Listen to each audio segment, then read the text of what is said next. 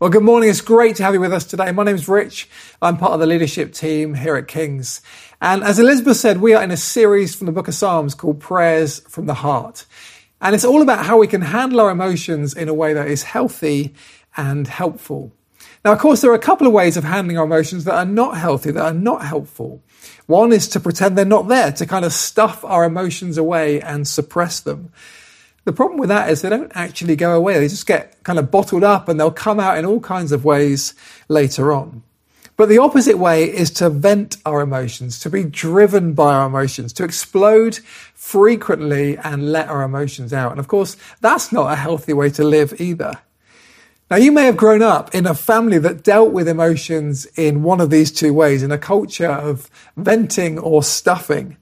And if you're not sure, maybe the best way to tell is around the dinner table. So when there was conflict in your home, were meal times quiet? Everyone with their kind of heads down, not talking, but with this unspoken underlying heat? Or was there volume and confrontation and people saying things they need to apologize for later on? I'll leave that for you to consider. But the Psalms model a third way to deal with our emotions, a way that is healthy and a way that's really helpful.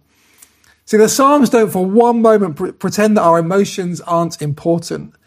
But instead of suppressing or venting them, the Psalms teach us to pray them, to pray our emotions, to take all of our mess, raw and unsanitized, and to bring it to our Heavenly Father, knowing that He can handle our emotions and He can help us deal with them. Well, today we're looking at fear. I don't know about you, but I don't have to scratch too far beneath the surface to find fear at work in some way in my life. I've spoken in church before about some of the fears I've recognized in myself a fear of failure, a fear of what others think. But I think for many people, the events of this year have brought fear to the surface, perhaps more so than at any time in recent memory, certainly more than any time that I can remember. At the height of the lockdown earlier this year, a survey found that nearly half of UK adults reported a high level of anxiety.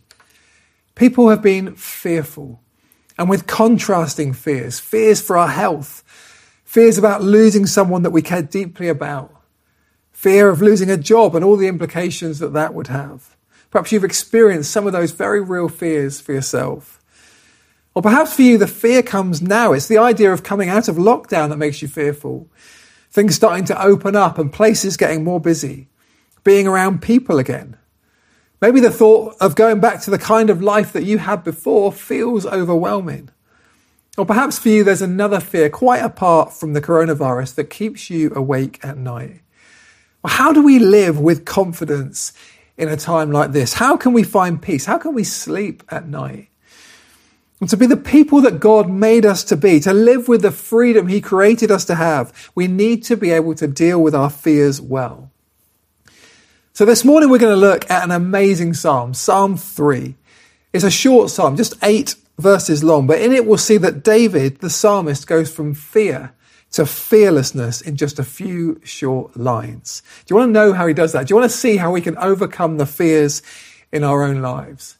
Well, let's look at this psalm together. Gozi is going to read Psalm 3 to us now. A psalm of David when he fled from his son Absalom. Lord, how many are my foes? How many rise up against me? Many are saying of me, God will not deliver him. But you, Lord, are a shield around me, my glory, the one who lifts my head high. I call out to the Lord, and he answers me from his holy mountain. I lie down and sleep. I wake again because the Lord sustains me. I will not fear though tens of thousands assail me on every side. Arise, Lord. Deliver me, my God. Strike all my enemies on the jaw. Break the teeth of the wicked. From the Lord comes deliverance. May your blessing be on your people. Thank you, Gozi. Why don't we pray together, church? Oh, Father, we want to be free of fear. I want to be free of fear. But more than that, Lord, we know that you want us to be free of fear. So I ask, Lord, that you'd help us this morning. by the presence of your Holy Spirit and through the truth in this wonderful Psalm, Psalm 3. I ask that you teach us. I ask that you encourage us, you challenge us, and you change us so that we might live the life that we've been made to live. And I ask that, Jesus, in your mighty name. Amen. Amen. Well, like many of the Psalms, Psalm 3 takes us on a personal journey and it's full of emotion. It starts with David in real fear. He says, How many are my foes? How many rise up against me? And the word translated as foes there emphasizes a growing threat, an escalating problem. David here feels trapped. There's no way out. And yet, by the end of the psalm, he's saying this. He's saying, strike all my enemies on the jaw, break the teeth of the wicked. Almost to the point where he's so confident that you want to say, well, David, I'm not sure you're meant to speak to God like that. But how does he find such confidence? I want us to focus this morning on two very simple things that David does in this psalm, very practical, that we can learn from if we want to be free from our fears. Here's what David does. He gives God his fears and then he grabs hold of God's promises. He gives God his fears and then he grabs hold of God's promises. First, we give God our fears. So, what is it that David is scared of here? What is the threat? Well, there's a note at the top of this psalm that gives you the context. It says this a psalm of David when he fled from his son Absalom. See, David here is on the run. And you can read the whole story in the book of 2 Samuel. But David's life is an amazing story of God's generosity. God has raised this shepherd boy up to be a mighty king. And he was popular, loved by the people, with a reputation as this mighty warrior, with stories told about him, songs sung about the victories that he had.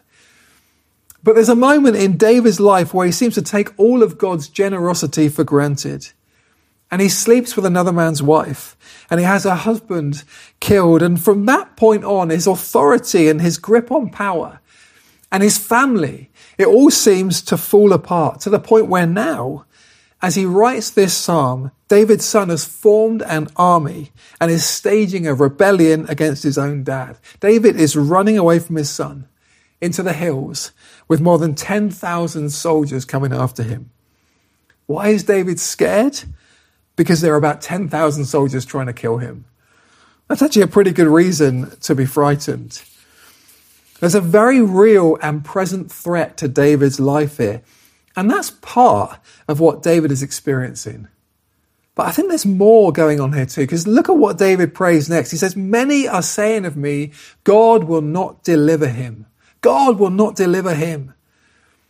You see, it's not just the physical threat. It's what people are saying about David too. See, something deeper is going on here. This isn't just a physical attack. This is an attack on David's sense of self. This is an attack on his identity. That's what's at stake here. Psychologists talk about there being different kinds of fear. See, some kinds of fear can, of course, be incredibly healthy and helpful. When your body detects a danger, fear can give you increased physical energy and help you to think quickly and clearly, and it can lead you to respond really well. I saw a video just this week with a montage of kids falling from climbing frames or riding a bike towards a wall, but where one of their parents senses the, danger and responds with almost superhuman agility to stop their kids from hurting themselves. Don't ask me how I found that. It's just amazing what you can stumble across on the internet.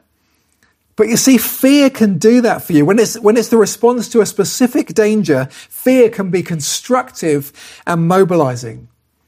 But there's another kind of fear, a deeper kind, what we might call anxiety. And the difference with anxiety is that it's not necessarily related to a specific threat. It's often more generalized. And it's a deeper sense that won't go away of being fragile, that our identity is somehow threatened. And instead of being constructive, this deeper kind of fear can be debilitating. It can make you unable to act. And it can hang around like a dark cloud long after any physical threat has gone, leaving you always on edge, always restless, always unable to find peace. Now, I'm not for one moment belittling any fears that you may be experiencing, whether that's about COVID 19 or, or anything else, but the danger is when it gets to the point where it starts to affect our sense of self. I was talking recently with a Christian friend about the deeper fears that she sometimes experiences. Now, this is a woman who knows God. She's seen and experienced the kindness and faithfulness of God in her life. But she said to me very honestly, very perceptively, that deep down she recognizes in herself an underlying belief that God won't help her. That when it comes to it, she's on her own. Now, really, she knows this isn't true. But in the midst of tough situations, that feeling can resurface. Now, I wonder do you ever feel that way? Do you have an, ever have an underlying feeling that God will not deliver you, that God is not for you? What do we do with those kind of fears? See, again, the temptation is to either stuff them away and pretend they're not there, or to let them drive our conversations, our WhatsApp messages, our, our social media posts. But what does David do? Well, he brings all that mess to God. He's honest with God about what's really going on deep inside him. Many are saying of me, God will not deliver him, he says. He doesn't suppress it. He doesn't vent it. He brings it to God. But here's the key. See what David does next. He grabs hold of God's promises to him. See, there's a turning point in this emotive prayer. And it all hangs on two simple words at the beginning of verse 3. Did you notice? David says two simple words to the Lord. But you. But you. See, David was far from perfect. But here is a man who absolutely understood the character and the promises of God. And in the midst of his fear, he grabs hold of God's promises. Here's the question I want to ask you this morning. In your prayers, do you get to the but you? Yes, let's bring all our emotions to God, our loneliness, our shame, our tears, our fear, but don't let's stop there. See, the secret to finding peace and confidence is to get to the but you, to know and to grab hold of God's promises to us. So what are God's promises to us in this psalm? What truths about God does David speak out in prayer? Well, first, David says this. He says, But you, Lord, are a shield around me. What does it mean that God is a shield? Does it mean that we're somehow protected from hardship, that bad things will never happen to us? Is it a promise of a pain free life? Well, no. And many of you that will know that all too well. But think about it. Putting on a shield never means that bad things aren't going to happen. If I put on a shield, it's because I assume that bad things are going to happen, that there's going to be all kinds of stuff coming at me that I need protecting from. So you wear a shield because you know you're in a battle. And that's what we're in. We live in a broken world with pandemics and risk to our health and our lives, but more, there's a very real spiritual battle going on with an enemy who wants to rob us of the peace that we have. And if we believe that God's role is to prevent bad things from happening to us, then when hardship comes, as it will, when our finances are affected, when our family's affected, we can start believing it's a sign that God doesn't love us, that God isn't for us, but that's not true.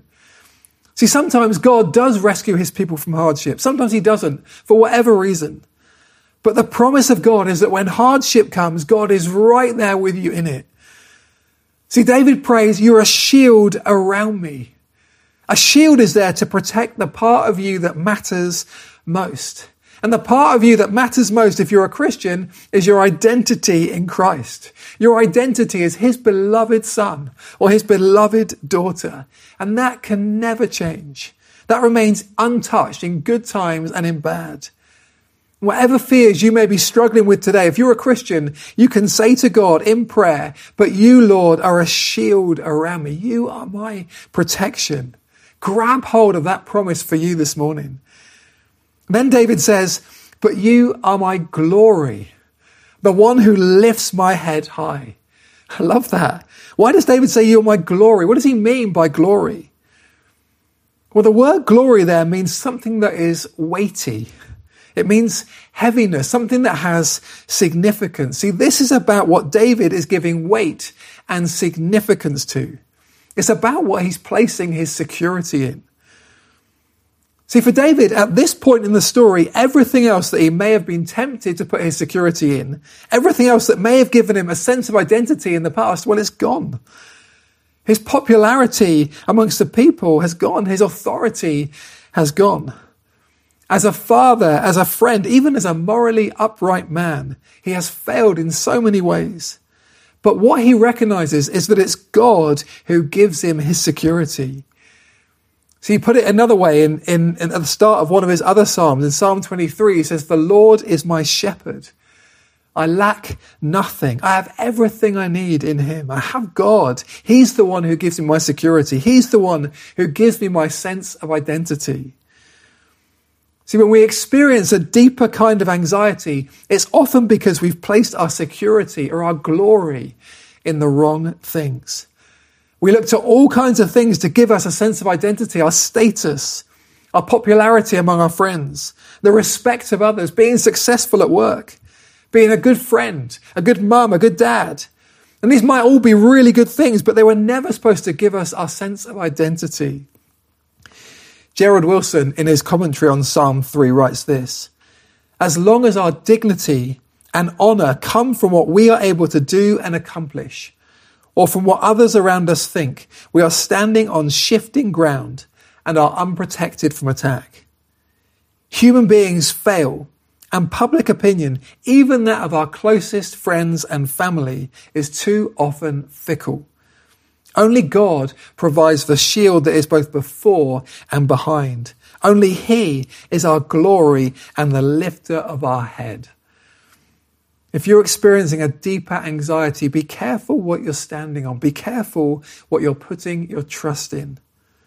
You know, we can ask ourselves these questions. What is it that gives me my sense of identity? What is my confidence in? How important to me, how central to me are things like my status, my success, my popularity? How much do they matter to me? David recognizes that God is his glory. And hear this, that, that his God is the one who lifts his head high. Do you ever catch yourself walking around with your head down? We can do this. I know I, I can often do this when I'm troubled by fears and anxieties. If I'm discouraged or full of worries, I'll, I'll walk around with my head down like the weight of the world is on my shoulders. It affects the way I talk and it affects the way I walk. But David says to the, to the Lord, You are the one who lifts my head high. It's beautiful what he's saying here. See, to, to lift our own heads is to be proud, to be arrogant. But for someone else to lift our heads, well, that means that they're proud of you. The wonderful truth of the gospel is that because of Jesus, God approves of you. He's proud of you. Isn't that remarkable that the God of perfection looks at us, at you and me, and says, I approve of you. I love you. You may have all kinds of worries. You may have genuine reasons to be fearful, but don't let them eat away your identity. Don't let them rob you of the truth of who you are in Christ. He loves you. He's for you. He'll sustain you. To know that truth is to find peace. And David says, I lie down and sleep. I wake again because the Lord sustains me. I will not fear though tens of thousands assail me on every side. See, these fears and anxieties can rob us of peace. They can affect our sleep. C.S. Lewis, the great Christian writer, says this about the way to start a day. He says, the real problem of the Christian life comes where people do not usually look for it. It comes the very moment you wake up each morning. All your wishes and hopes, and to that I would add fears for the day, rush at you like wild animals. And your first job each morning consists simply in shoving them all back, in listening to that other voice, taking that other point of view, letting that other larger, stronger life come flowing in, and so on all day. What a great way to start and to end each day that is, to allow God's voice to speak louder than your own thoughts, to allow God to lift your head. But finally, you might ask, well, how can we know that God is really like this? How can we have confidence that God is all the things that David says he is? Is it just wishful thinking or is there a fixed truth that we can hang this on, that we can pin this on? Well, look at what David says in verse 4. He says, I call out to the Lord and he answers me from his holy mountain. What is it that David knew about God? When David says God's holy mountain, he's talking about Jerusalem. He's talking about the great city of God. And on the highest point in Jerusalem stood the tabernacle, the tent of God, where God's presence would dwell. And on this holy hill, animals were sacrificed so that sinful people like David could be forgiven and made right with God. David could look to the presence of God in the holy city and know that he was forgiven. And you might say, well, what on earth does that have to do with me? Well, David knew something of the character of God, that God was the great deliverer, but he didn't know what we know. He didn't know it to the extent that we know it. See, we can have much greater conviction than David because we live this side of the cross, because of what Jesus did in that holy city of Jerusalem. See, make no mistake, Jesus gets fear. Because in the garden in Jerusalem, as he looked ahead to the agony of the cross, scripture says that Jesus cried out to God in prayer. He said, My soul is overwhelmed with sorrow to the point of death. But Jesus went to the cross. And as he hung on that cross, many in the watching crowd said of Jesus, God will not deliver him. But we know that it was love that held Jesus to that cross, loving obedience to his Father and wonderful loving compassion for us. Jesus allowed himself to die so that we could be completely forgiven. See, God demonstrates his love for us at the cross. And now when we look to Jesus for our salvation, we're brought into his family and we have our identities totally transformed that we're now sons and daughters of God. And it's because of this, because of what Jesus did on that holy hill, that we can walk around in this life with our heads held high free from shame, free from anxiety, free from fear. And if you're a follower of Jesus, the same power that raised Jesus from the dead now lives in you through the presence of the Holy Spirit. The great comforter, the Holy Spirit, who enables us to say, along with David, I will not fear, because it's from the Lord that deliverance comes. See, let's not vent our fears. Let's not stuff them away either, but let's bring them to God. Let's bring all our fears to Him openly and honestly. And as we do, let's grab hold of God's promises to us. But you, Lord, are a shield around me, my glory, and the one who lifts my head on high. Well, we're going to worship in a moment. I feel like that's a, an appropriate response. But before we do, I'd love us to make space just to bring any of these fears and worries and deep anxieties to the Lord. So let's do that now. Let's make space to do that. God is good and He's here and He loves you. He is so for you. Whatever your story, He is for you. Let's just make space here to start bringing our fears and, and worries and anxieties to Him. If any anxieties have been weighing heavy on you, just start to bring them to God now. Just start to talk with Him about them. Perhaps there are things that are robbing you of sleep, robbing you of joy. Well, in the quiet, just speak them out quietly to Him, name them to Him. What are your fears? Do you know, these things won't be a surprise to God. He knows about them already. Just speak them out to Him. Maybe whisper them to Him. And let's invite His peace to come right now. Come, Holy Spirit. Come, Holy Spirit. Thank you that you've promised never to leave us alone in this life, Lord. You're here. You sent your Spirit to comfort us, to lift us, to fill us. Oh, come, Holy Spirit, come. Perhaps there are areas of your life where you found yourself looking for your security in other things, things other than Jesus. Jesus. Well, the Lord says to you today, let me be your glory. Don't trust in those things for your identity. Look to me. Look to Jesus. Invite him to come. Or maybe you don't know Jesus. If, if not, invite him to come and make himself known to you this morning. Lord, thank you that you're here. Thank you that there's all kinds of good you want to do us this morning. Come, Holy Spirit, come. Lord, would you lift some heads this morning? Would you lift my head? Would you lift the heads of those in your church? Would you lift the heads of those who don't yet know you, Jesus? Would you help us to see you more clearly? Lord, we thank you that because of the work of Jesus, because of your life, Jesus, because of your death on that cross, because of your resurrection, that the approval of God is on us. You are for us. Thank you, Lord. Help us to know that truth. Get it deep down in the core of who we are. Come, Holy Spirit, and reveal Jesus to us. And we ask that, Lord, in your mighty name. Amen.